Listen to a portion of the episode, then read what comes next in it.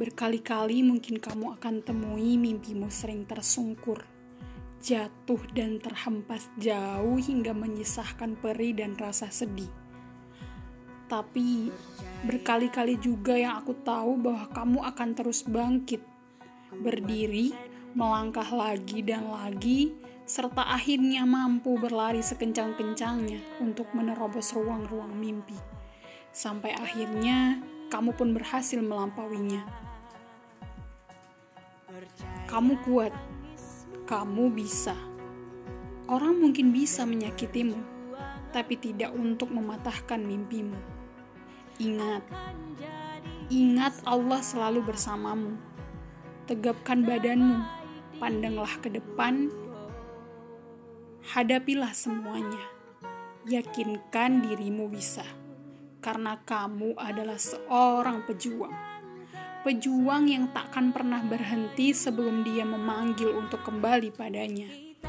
Itu artinya, kamu boleh tak bermimpi lagi setelah jiwamu sudah tidak di kandung badan. Semangatlah wahai sang pemimpi.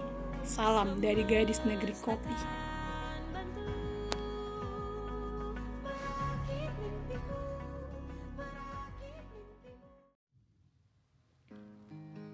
Langit yang biru sebagai saksi bahwa nikmat Allah itu luas.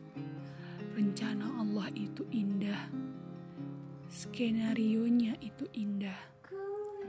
Kembali teringat di masa lalu, dikala itu ada mimpi yang ingin diwujudkan, tapi tak bisa untuk diteruskan kembali.